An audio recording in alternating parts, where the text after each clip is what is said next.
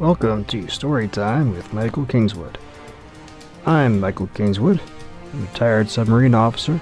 I'm also a private pilot, martial artist, engineer, and a lifelong fan of science fiction and fantasy. I've written and published dozens of stories across the entire spectrum of speculative fiction. So sit back, let your mind wander through realms of adventure as I tell you a story.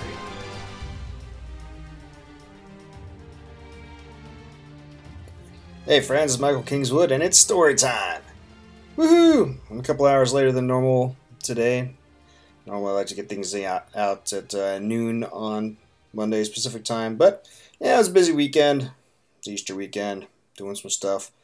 Got a bit of sun at SeaWorld with the kids all day, which was cool. And uh, yeah, so I didn't get right out of recording until now. So it's now Monday afternoon, just after work. So sorry sue me. Anyway, um, hey, kind of a cool event happened this week. Went uh, right after uploaded everything. I went and checked out podcast statistics. we went over a thousand downloads for the podcast. Look at that! So, what, twenty-eight episodes is maybe twenty-nine, I believe, and a thousand downloads. Well, you do the math on that. It's basically like six months. And uh, yeah, for some no-name schlub reading his stories, hey, I'm not going to complain about that. Uh, but hey, so thanks everybody for listening and for sticking with it. It's been pretty cool. Um, anyway, so today I'm going to do a another short story. I'm not going to carry that out over three uh, three or more episodes like the last one. Uh, this one actually is called Measuring Up.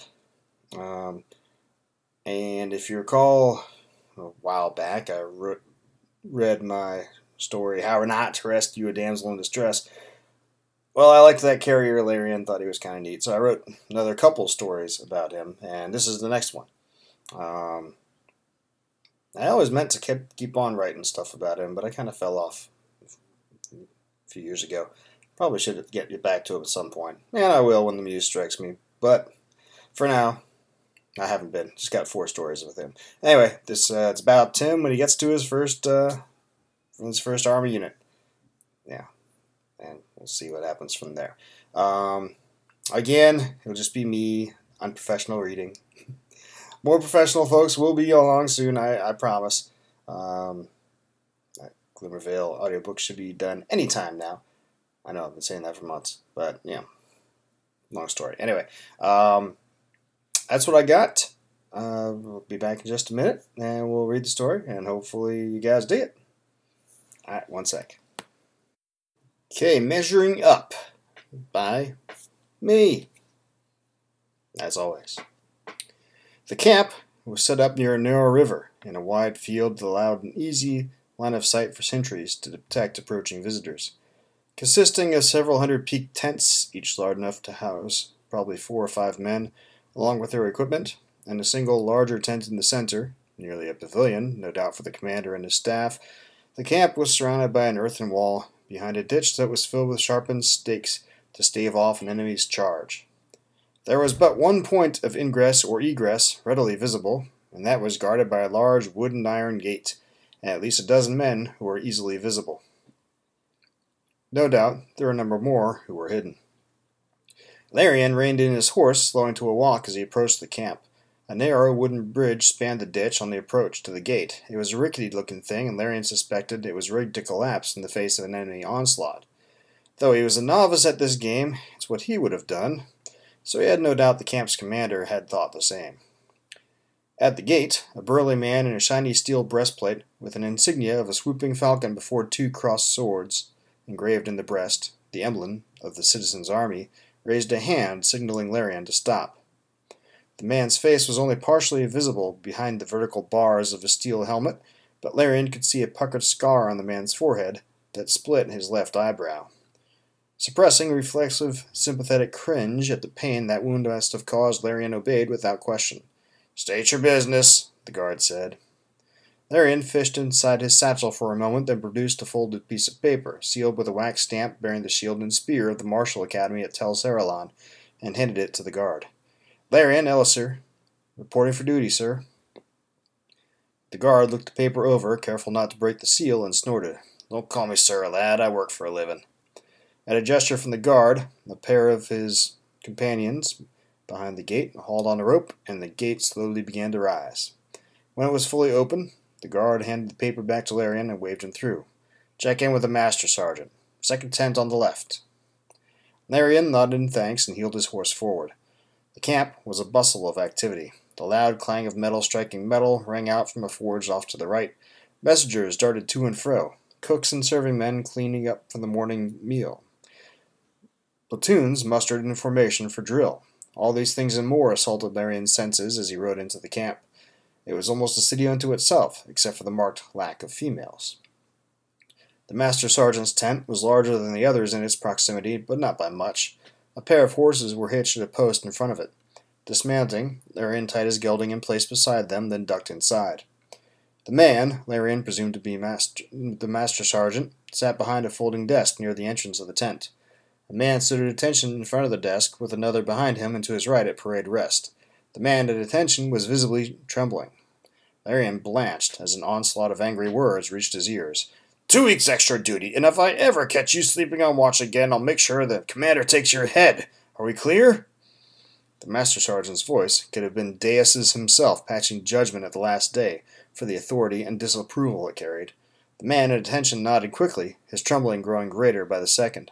With a disgusted gesture, the master sergeant waved him out, and the man at parade rest grabbed the trembling fellow by the arm and dragged him from the tent. Alone in the tent now, except for the master sergeant, Larian found himself the sole focus of the latter's attention. Short cut red hair, going gray around the ears, framed a hard face that was adorned by a tightly trimmed mustache and sharp greened eyes. The master sergeant's uniform was impeccable, clean and neat, with every piece of metal polished to a mirror finish. Larian had to force himself not to wilt under the man's gaze. Right, who are you then? Larian swallowed and produced his orders again. Holding them toward the master sergeant, he greeted him in the same manner he had at the gate. The master sergeant took the orders and broke the seal, frowning as he read them through. Then, with a sigh, he looked back at Larian. Ease, son, he said, his voice becoming, if not gentle, at least a bit less stern than he'd used with the last fellow. Any trouble on your journey from the mainland? Larian shook his head. No, sir. Another snort. Not an officer, son. My name's Master Sergeant Joran Hildreth. Call me Master Sergeant or just Top. Everyone else seems to. I answer only to the commander. My job is to make sure you're taken care of while you're attached to this unit and that you do your job properly. He smiled, a gaff-toothed grin that didn't manage to make Larian feel any more comfortable. Just think of me as the uncle that no one ever wants to mess with, and we'll get along just fine. Larian swallowed. Yes, Master Sergeant. The Master Sergeant chuckled softly and returned his eyes to Larian's orders. Says here you are top of the class with the sword, third with the bow, and you're pretty good on a horse. He looked back up at Larian. That so? Larian nodded, an eager grin coming to his face. Yes, sir. I mean, uh, yes, Master Sergeant. Horse is tied up front. He jerked his thumb toward the tent's opening. Good. Master Sergeant set the orders down into a basket on the corner of its desk. Leaning back in his chair, he studied Larian for a long moment. Ever been in a real fight, son? Ever killed a man? Larian hesitated. There was that incident with the brigands, but no, he promised himself he would never mention that to anyone. He shook his head. No, Master Sergeant. Ah, well, well, you'll soon get the chance. I'm assigning you to the B Company Scouts. They Heading out tomorrow to check out the area east of the river, so you'll have to get settled in quickly. Larian smiled with pleasure. He'd had his eye on a spot with the Scouts all through Martial Academy. It seemed a far sight better than being an infantry grunt or worse, an archer so he pushed himself hard to meet their elevated entrance requirements. Master sergeant, noticing his smile, stood from his chair and rounded the desk to stand in front of Larian. Don't be too happy, son. A scout's life is hard, and there's a good chance it'll end in an unmarked grave. You ready to face that? Yes, master sergeant. He snorted again. we'll see about that. Come on, I was meaning to inspect B Company's messing this morning. I'll show you to the leader of scouts on the way.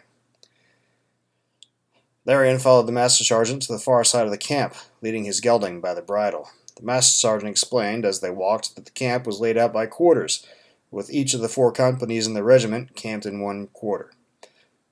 The camp had four main walkways leading to the command tent at the center, and secondary paths and concentric rings linked the four for easy access to any area.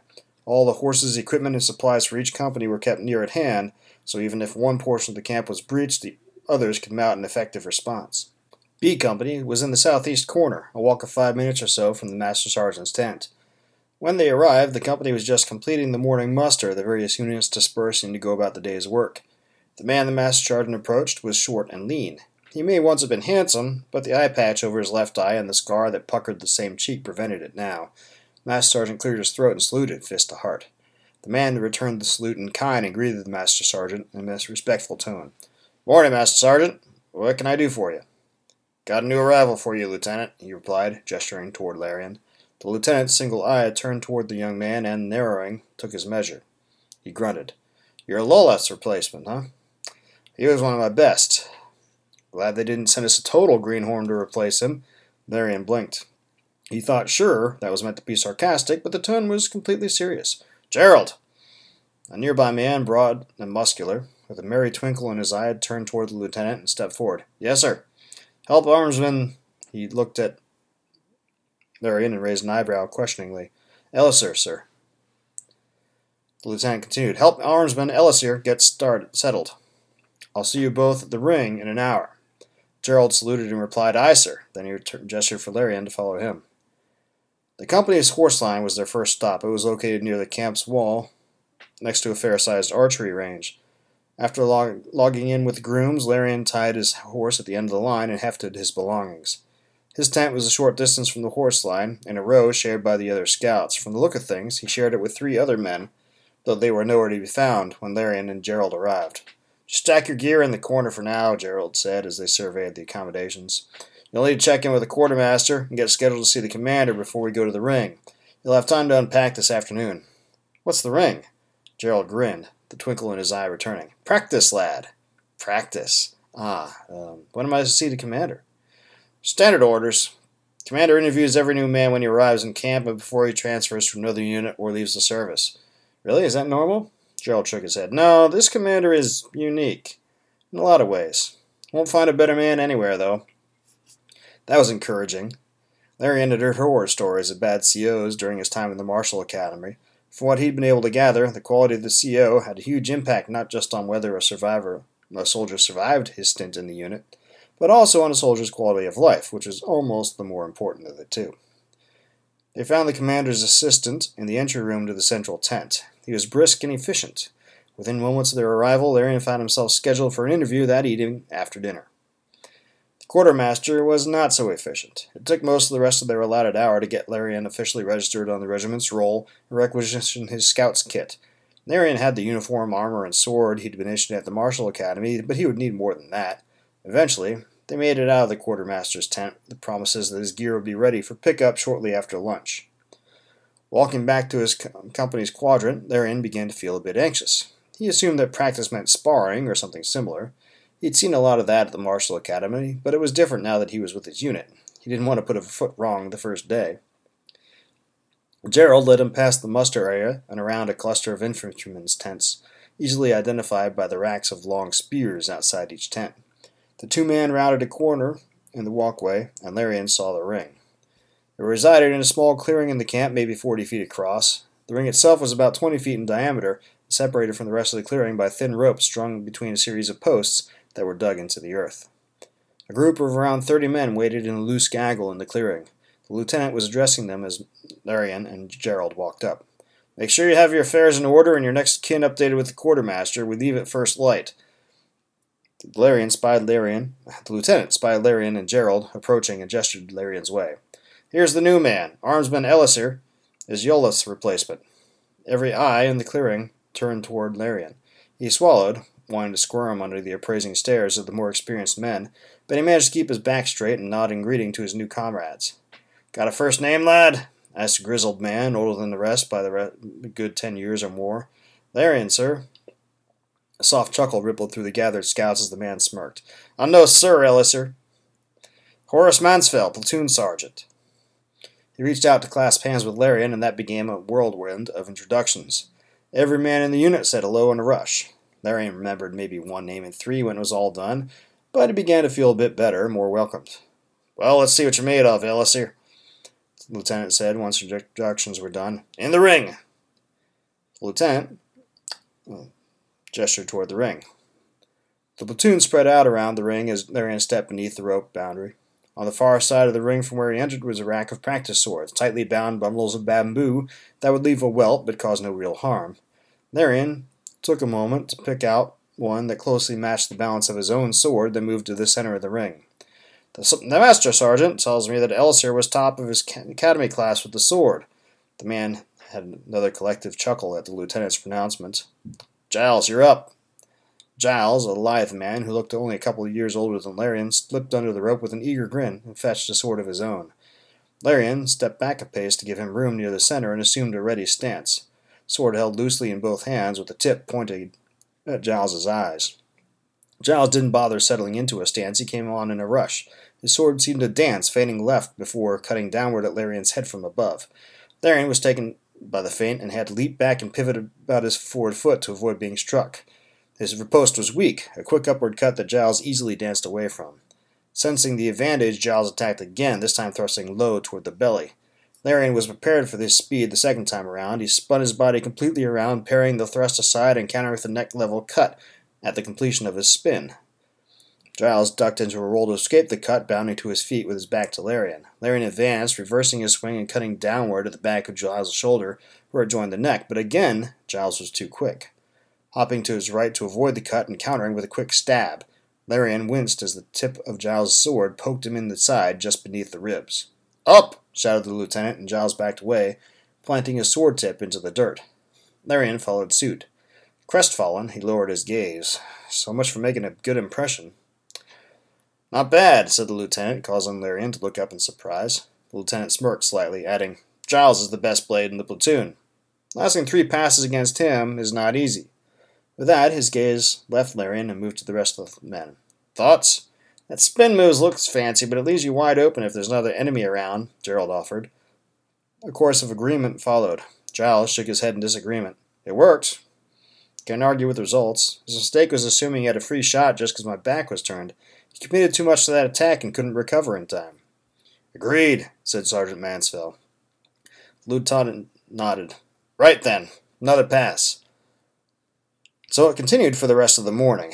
Larian faced Giles twice more and lost to him both times. Then the lieutenant rotated other men in. At first he fared better, besting his opponents more often than not, but as the morning wore on, he grew more and more tired. By the time the lieutenant ended the session for lunch, Larian was soaked with sweat, breathing heavily. His arms and shoulders were like lead, and he bore a number of stinging welts all over his body. He'd never faced that many opponents or sparred for such an extended period of time. He felt ready to collapse in a heap. That there is just a hint of what battle feels like, the sergeant said as Larian stepped gingerly from the ring. Of course, in battle, there's no stopping for lunch, no stopping at all until the fight's done. Not if you want to live. He raised a meaningful eyebrow, then turned and walked away toward the mess tent. Lunch itself was nothing special a venison stew and hunks of bread washed down with water, but it was boisterous, filled with conversation and good natured joking between various members of the unit. Gerald set Larian down in the center of the table, and before long his comrades were peppering him with questions about his background. They were eager, particularly eager to hear about Rosalind, his girl back home. That led to trouble. He just finished describing her when one of the other scouts, named Harlan, quipped, Sounds like a choice piece of ass there. That struck too close to home. Larian recalled being tired, helplessly watching the brigand leader fondling her as he called her the same thing and promised to make Larian watch while he had his way. White hot rage filled Larian, and he stood from the table, his fist clenched. Conversation stopped. Harlan looked taken aback, then his eyes narrowed. You want to fight me, boy? You take that back right now, or. The sergeant, sitting quietly in the table, brought his fist down onto the tabletop hard enough to knock over several cups. The loud sound drew every eye as he rose from his chair. Casting a baleful gaze on Larian, the sergeant barked, That's quite enough of that foolishness. Sit down, Larian. Now! Larian ground his teeth, but complied. The sergeant turned to Harlan and continued, Harlan, you best apologize and learn to guard your tongue. Harlan gla- glared at Larian for a long moment, then shrugged. Sorry, didn't mean nothing by it. The rest of the lunch was more subdued, or at least, at least Larian enjoyed it less. He felt more than a little stupid about the whole incident. When they left, Harlan gave him a hard stare, but didn't say anything. Great. Last thing Larian needed was to make enemies here. After lunch, Gerald left him back to the quartermaster, where he signed for and was issued the rest of his gear. Then it was back to his tent, where he'd met the men he'd be bunking with. To his surprise, Giles was one of them. The others were Hearn, a muscle bound and blond, with a huge nose that didn't fit his face, and Powley, who was quite possibly the largest man Larian had ever seen. All three seemed good natured and welcomed him with grins as they unpacked his gear. The three of them, along with Gerald, spent most of the afternoon teaching Larian some of the specialized tools and techniques the scouts used. In the Martial Academy, he had learned basic hand signals that all soldiers used, but the scouts had an entirely separate vocabulary of gestures. Simple, but there were a lot of them. By mid afternoon, Larian had a few of them down, but he was far from confident with what he'd learned. Then there was the cipher and the care of pigeons. His comrades explained that every scout unit traveled with a number of the birds in case the unit found information that needed to get to the commander quickly. The cipher was specially developed for writing those messages, and Larian was expected to memorize it. Between these two topics, he began to feel overwhelmed, and he said so. His comrades reassured him, though, he wasn't expected to know it all immediately. It would be months before the sergeant or lieutenant would task him with writing a message. All the same, they would expect him to study every day and log his study time with the sergeant until he had mastered both the cipher and the gesture language. Dinner was much like lunch, even down to the food, except there was ale instead of water. When dinner was over, Gerald led him back to the commander's tent. The assistant greeted him with a grunt, then waved him into a chair to wait for the commander's summons. Gerald clapped him on the shoulder, then left to see to other duties, and Larian sat down. Fifteen minutes passed, then four men in officers' uniforms stepped through the tent flap leading into the main area of the tent. Larian stood quickly, coming to attention, but the men didn't notice him, engrossed in conversation among themselves as they were. A moment later, they were gone, and another man stepped into the entry room. Of average height, with thinning black hair and a slight build, he wore a simple soldier's uniform indistinguishable from Larian's own, except for a golden epaulet on the man's right shoulder. Anything else tonight, Tommy? asked the man. The, the assistant gestured toward Larian. Armsman Ellisir is here to check in with you, Commander. Ah, yes, our new scout. Commander looked Larian over for a moment, then said, Come on in, son. Larian followed him into the next room. Well appointed, with rich carpeting on the floor, a sturdy desk along one wall, a number of folding chairs along the periphery, and a medium sized table that was covered in maps and other documents in the center of the room, it was a place of business, not of leisure. The commander sat down behind his desk and gestured for Larian to sit as well. He obeyed, pulling one of the folding chairs over in front of it. It's Larian, right? He nodded. Well, Larian, I hear from Lieutenant Palak that you're cunning with a sword and have the endurance of an ox. That's high praise coming from him. Larian blinked in surprise at the unexpected compliment. The commander chuckled, no doubt seeing the surprise on his face. You'll find the lieutenant is sparing in praise, but you'll know it when he doesn't approve of what you've done. The commander clasped his hands together atop the desk and leaned forward, peering into Larian's eyes intently. Now then, why are you here? There's war on, sir. It's my duty. Pfft, the commander snorted loudly. Your little village never had dealings with the Martaban and probably never will. So why'd you come halfway across creation to fight a war that won't affect your home? The nation's my home, sir, not just the village. Yeah, yeah, yeah. But what? That's not why you're here, is it? Sir, I don't. You're here for adventure. Maybe a hint of glory, yeah? I suppose maybe that had crossed my mind. Of course it did.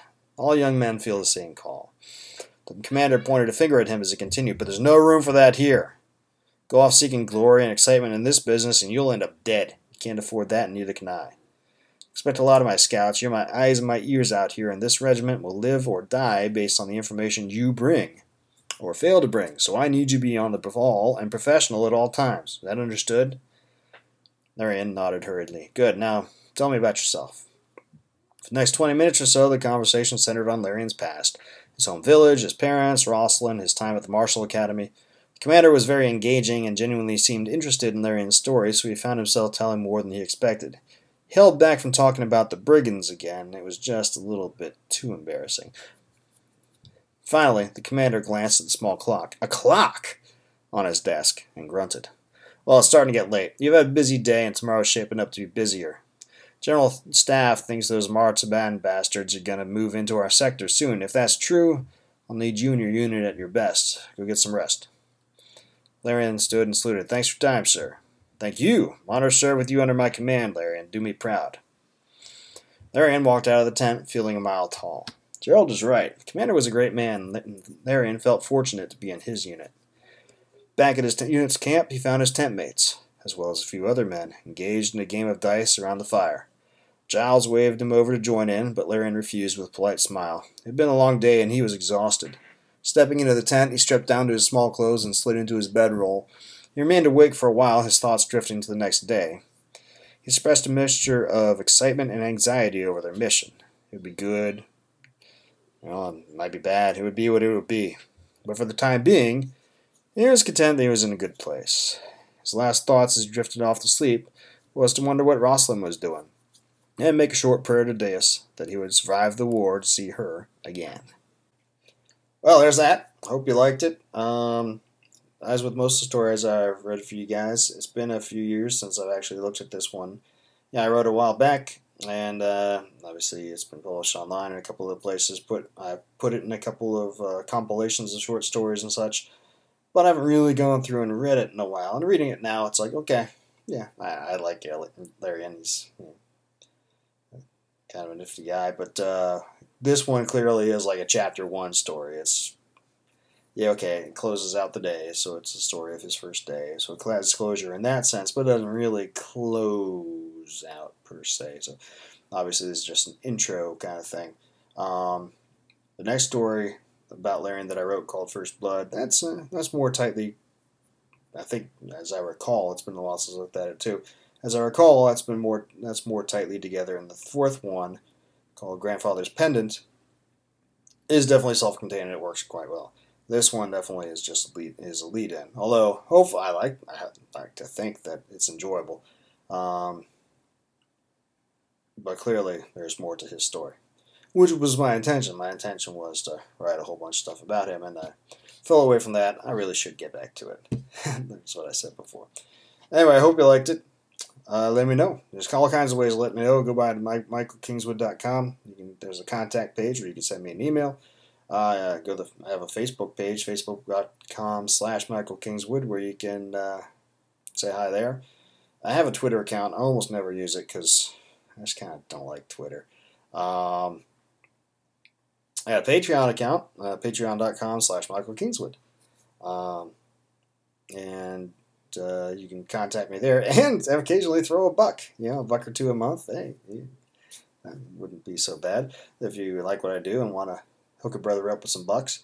Other way to hook a brother up with some bucks is go by my store at, my, at uh, ssnstorytelling.com slash shop, and you can buy any story of mine that you, that you want on electronic or paper or audio for the ones that are available in audio that I can sell I have several out there that are under exclusive deals. In fact, the professional audio recording of this story and all my Larian stories are still exclusive with uh, Amazon. So, you know, I can do other recordings like this, but I can't use that one anywhere but on Audible, Amazon, iTunes, through Amazon's program there. Um, I'm not doing exclusive with anybody for anything for any reason anymore, but I've got a couple more years on those till they come out of their exclusive window. Anyway, um, anyway, so uh, what was I going to say? Anyway, on my site there, you can get anything I put out that you like and want, and uh, it earns me more money than if you bought it through Amazon or Barnes and Noble or another store or Kobo or your local place. If you find my order my paperbacks through them, uh, because you cut out the middleman. All I got to do is pay PayPal patent fees, Stripe fees, cryptocurrency transfer fees, and I get the rest. So as opposed to a, for a store like this one, Amazon or Barnes Noble or the other places, you'll get 35 or 40 percent of the dot the 99 cents that you are charged. For the source story, I would get like 35 to 40 cents on it. Whereas you go to back to, to my site, I get about 90 cents for it. So it's like, hey, so much better. And for me, and for you too, because you get the satisfaction of knowing that you better helped out the artist that you like. anyway, even if you don't want to buy the stories, please uh, leave leave. Uh, want to go leave comments and reviews about the the podcast and videos, uh, and, and, tell people about uh, this silly guy that you're listening to, and spread the word. That would be just as awesome. Regardless, let me know what you uh, think about it. Love love talking to folks, and uh, I'll catch you next week. Until then, don't do anything I wouldn't do. That'll do it for this episode of Storytime with Michael Kingswood. Come by my website, michaelkingswood.com, for information about my work. There, you can sign up for a newsletter where I tell about new releases and special promotions. Guaranteed to be spam free. Or just drop me an email at michael at michaelkingswood.com, and I look forward to hearing from you. If you really like my stuff and feel like giving me a buck, drop by Patreon and sign up to be a patron. As always, if you like today's story, be sure to leave a review on your favorite online bookstore and share this podcast with all your friends. This production is copyright Michael Kingswood. Intro and outro music copyright Gene Paul Zogby, licensed through stockmusic.net. All rights reserved.